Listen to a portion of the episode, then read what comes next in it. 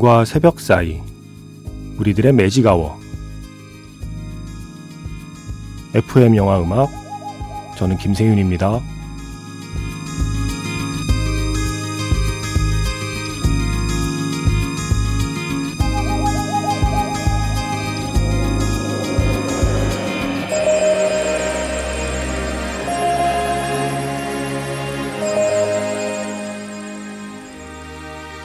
테마가 있는 영화 음악 playlist Magic Hour Special M으로 함께하는 일요일입니다.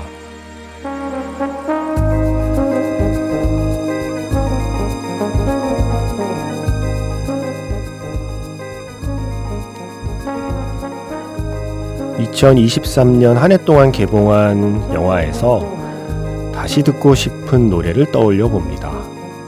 내가 알던 노래가 영화 덕분에 새롭게 들렸던 순간을 기억해 봅니다. Magic Hour Special M DJ가 뽑은 2023년 최고의 영화 삽입곡 파트 4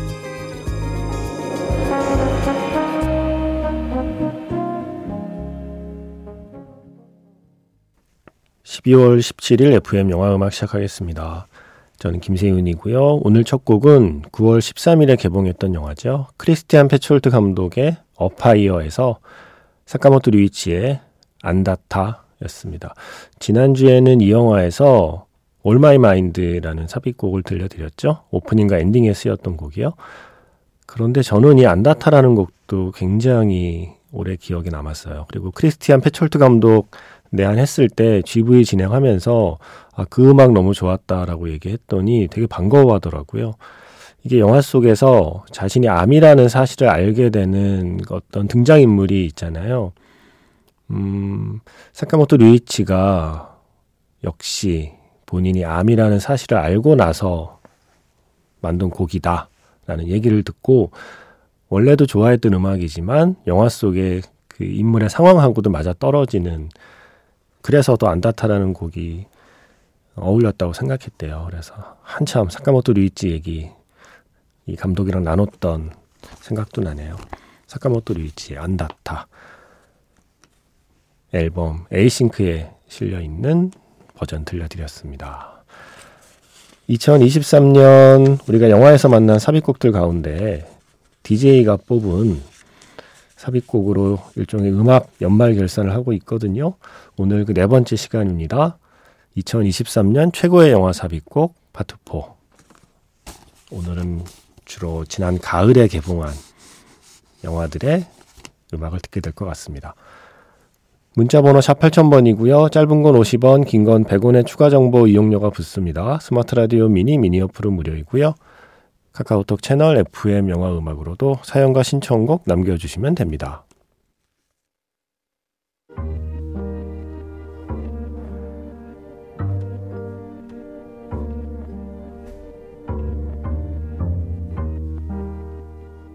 밤과 새벽 사이 잠들지 않는 심야 영화관 FM 영화 음악 주말은 테마가 있는 영화 음악 playlist Magic Hour Special로 함께합니다.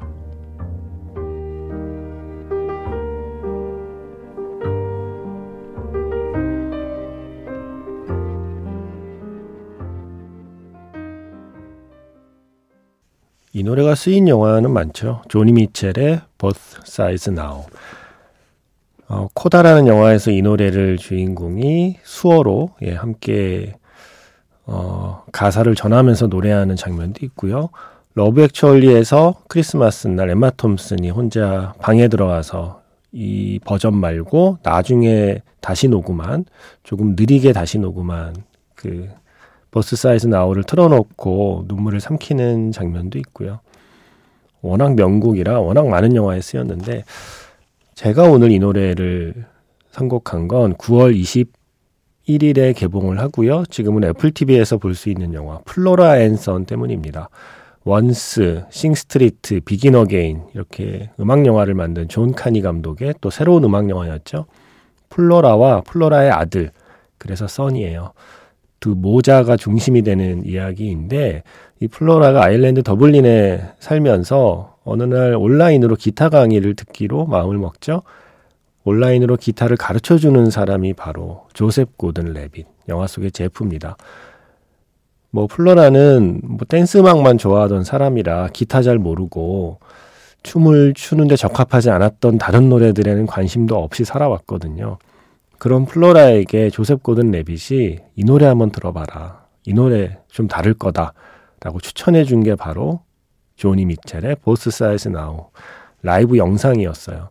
그 영상 틀어놓고 설거지를 그냥 하고 있었는데 별 관심 없이 어느새 설거지를 멈추고 모니터 앞에 앉아서 그 영상을 하염없이 바라보며 눈물을 흘리고 있는 플로라. 그게 너무 설득이 되는 거죠. 노래 한 곡인데 겨우 겨우 노래 한 곡, 한 3, 4분 정도 되는 그 시간 안에 어, 한 사람이 이렇게 자기가 생각지도 못한 눈물을 흘릴 수도 있구나라는 그 영화 속의 장면이 그냥 설득이 되는 노래. 그게 바로 이 노래의 힘이라고 생각해요.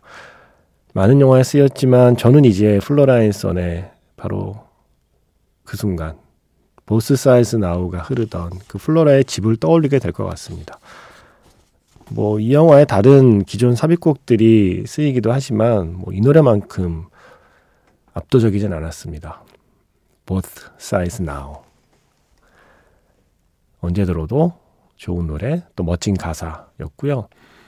음, 9월 20일에 개봉한 그란 투리스모라는 영화가 크게 뭐 반향을 일으키지는 않았지만 아마 보신 분들은 다 재밌게 보셨을걸요? 저도 재밌게 봤고요. 또 음악을 사용하는 방식이 재밌었죠. 이게 실제로 집에서 게임만 하던 그 게이머들이 실제 트랙에서 레이스를 할 수 있는 기회를 주었던 그 실제 이야기를 바탕으로 한 건데 영화 속의 그 젊은 이라는 말도 어울리지 않을 만큼 심지어 어린 그 주인공이 실제 레이스를 앞두고 긴장하면 긴장 풀려고 듣는 곡이 케니지의 Songbird예요. 또래들은 그 무슨 곡이야? 할 정도의 아, 이제는 영화 속의 주인공의 부모님 세대가 듣는 노래가 됐습니다. 네. 그래서 그 케니지의 Songbird를 들으면서 긴장을 푸는 장면이 몇 장면 나오는데 그게 장면이 재밌어서 Songbird 준비했고요. 반면에 그에게 레이싱 기술을 가르쳐주는 코치님은 항상 레이스를 앞두고 블랙 사바스를 듣습니다. 예. 이렇게 좀 대비되는 선곡으로 두 인물의 좀 캐릭터를 설명하고 있죠. 그래서 그 코치님이 듣던 블랙 사바스 음악 중에 Paranoid 준비했거든요. Songbird와 Paranoid, 영화 그란 투리스모에서 듣겠습니다. 블랙 사바스의 Paranoid, 그 전에는 케니지의 Songbird 두 곡 모두 그란 투리스모에 삽입된 곡이었습니다. 자, 9월 27일에 개봉한 김지운 감독의 거미집도 음악을 되게 재밌게 썼었죠. 영화 초반에 거의 오프닝에 어, 정말 나뭇잎이 떨어지는 장면과 함께 이 노래가 흐르잖아요. 김추자의 나뭇잎이 떨어져서. 이게 배경이 1970년대다 보니까 그 무렵에 어, 나왔을 법한 곡들을 영화에 쓰고 있습니다.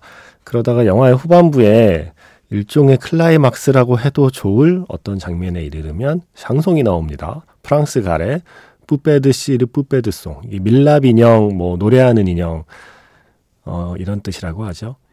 음, 이 두 곡의 쓰임새가 저는 참 마음에 들었습니다. 영화 거미집의 두 곡, 나뭇잎이 떨어져서, 그리고 Poupée de cire, poupée de son. 매직아워 스페셜 M. DJ가 뽑은 2023년 최고의 영화 삽입곡 파트 4 함께하고 계십니다. Poupée de cire, poupée de son 프랑스 갈의 노래 그리고 그 전에 김추자의 나뭇잎이 떨어져서 모두 영화 거미집에 쓰인 곡이었고요. 음, 10월 3일에 개봉한 영화 크리에이터 이 영화 왜 안 됐을까요? 전 재밌던데 역시 제가 영화 보는 눈이 없는 건가요? 이 크리에이터라는 흥미로운 SF 영화에서 음악을 쓰는 방식도 흥미로웠습니다. 감독이 가렛 에드워즈고 로그원 스타워즈 스토리를 만든 감독이거든요.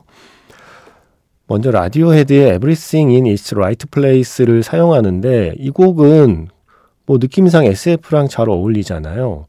그런데 딥 퍼플의 Child in Time을 SF 영화에 쓰고 있어요. 어, 저는 이게 되게 재밌었어요. 보통 이 곡은 SF에서는 제가 잘 들은 기억이 없거든요. 오히려 예전 딥 퍼플의 노래가 한참 막 많이 라디오에서 나올 법한 예전 시대를 배경으로 한 영화라면 모를까? 어, 그래서 저는 굉장히 흥미로운 선곡이었습니다. 그리고 영화하고도 참 잘 어울렸고요. 라디오헤드의 Everything in its Right Place 그리고 딥 퍼플의 Child in Time 영화 크리에이터의 삽입곡 두 곡입니다. 가렛 에드워즈 감독의 영화 크리에이터에 삽입된 두 곡이었습니다. 라디오헤드의 Everything in its Right Place 그리고 지금 딥 퍼플의 Child in Time 들려드렸고요. 그런가 하면 블루 자이언트가 있었죠. 뭐 블루 자이언트에는 음, 이 영화를 위해 만든 히로미가 만든 많은 곡들이 쓰였는데 영화 중간에요. 아, 물론 영화 오프닝 부분에 이제 처음 도쿄로 올라올 때 존 콜트레인의 Impressions를 좀 짧게 편곡해서 또 사용하기도 하고요. 그런데 제가 고른 곡은 Low Flame, 소니 스팃의 연주예요. 이제 도쿄에 처음 올라와서 어, 도쿄의 재즈 바들을 돌아다니잖아요.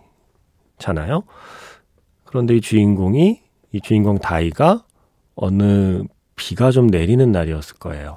그때 그 주인 아주머니가 LP로 이 음악을 트니까 아 소니 롤린스가 아닌 소니 스틱 아 오늘 날씨하고 정말 딱이죠라고 얘기를 하잖아요. 그 다이가 나가고 나서 사장님이 속으로 좀 놀라죠. 내가 날씨 때문에 이 곡을 고른 걸 어떻게 알았지? 예사롭지 않은 놈이군. 점점점. 네, 바로 그 장면에 흐르던 곡 소니 스팃의 색소폰 연주입니다. Low Flame. 블루자이언트에서 소니 스팃의 Low Flame에 이어서 지금 끝난 곡은요. 장항준 감독의 영화였죠. Open the Door의 마지막 엔딩곡 로망스. 오늘은 존 윌리엄스의 기타 연주였습니다. 어, 마지막 엔딩에 이 처음 로망스라는 곡을 함께 기타를 치고 배우는 그 장면이 주는 여운이 있었잖아요. 그리고 너무 오랜만에 들어서 되게 반가웠어요. 로망스라는 곡. 자, 매직아워 스페셜 M DJ가 뽑은 2023년 최고의 영화 삽입곡 오늘 마지막 곡은요. 영화 30일이요. 많은 분들이 좋아하셨잖아요. 특히 마지막에 흐르던 곡을 궁금해 하셨죠? 토마스 렛의 Sweet Heart. 2017년엔가 발표된 곡을 마치 이 영화를 위해 만든 곡처럼 아주 흔히 말하는 찰떡으로 잘 쓴 곡입니다. 이 곡 들려드리면서 인사드리겠습니다. DJ가 뽑은 최고의 영화 삽입곡은 다음 주 일요일에도 계속됩니다.